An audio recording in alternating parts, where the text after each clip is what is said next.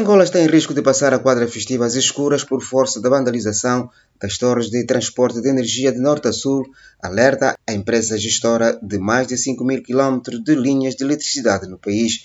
De janeiro a novembro já foram furtados cabos de guarda e cantoneiras de mais de 52 torres de alta tensão de 400 kV que transportam energia elétrica de Cambambe, na província do Kwanza Norte, à estação de Viana, em Luanda. Nas últimas horas já aconteceu mais um caso de sabotagem em menos de dois meses, com um prejuízo provisório avaliado em mais de 5 milhões de dólares. O presidente do Conselho de Administração da Rede Nacional de Transportes e Eletricidade, Rui Amaral Gurgel, fala em atos não de mero vandalismo, mas de sabotagem pura.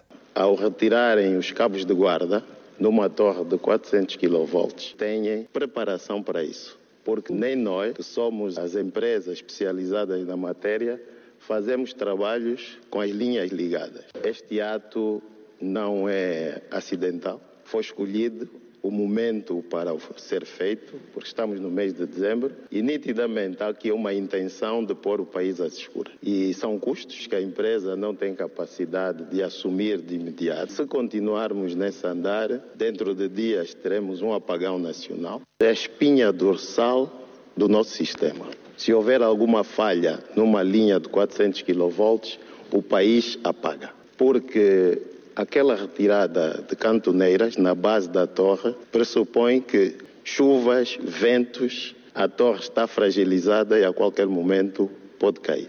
Situações idênticas se terão verificado também com alguma frequência no município de Petrolífero do Soio e na cidade de Bengala, segundo revelou recentemente o ministro de Energia e Águas, João Batista Borges, o governante disse que os estragos têm sido frequentes na rede de transportes das barragens para os centros de distribuição. A propósito, o ministro de Estado e chefe da Casa Militar do Presidente da República, Francisco Furtado, disse recentemente que a vandalização de torres de alta tensão são ações dirigidas de sabotagem que têm de se enquadrar no âmbito do terrorismo.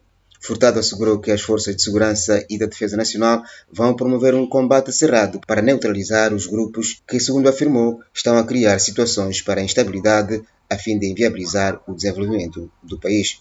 Por sua vez, o Presidente da República defendeu na sua página de Facebook na última semana que todos os comportamentos que põem em causa a vida humana individual ou coletiva devem merecer a reprovação veemente da sociedade nos termos da lei. Para o ativista social reverendo Domingos Casombo, a destruição de bens públicos é uma anomia social que resulta da falta de instituições sociais, políticas e religiosas que devem ser responsáveis pela formação da consciência de muitos cidadãos. E o que acontece na, na nossa sociedade há uma determinada espécie de veleidade que vai acontecendo e assim também gratuitamente vai se estendendo, se repercutindo em, em, setores da própria nossa vida. Eu gostaria de entender também que a questão de sobrevivência eh, traz muitos males para a sociedade. Então, quer dizer que se alguns setores da nossa vida estiverem inibidos, não estiverem a pulsar, a gratuidade não no sentido eh, de receber tudo grátis,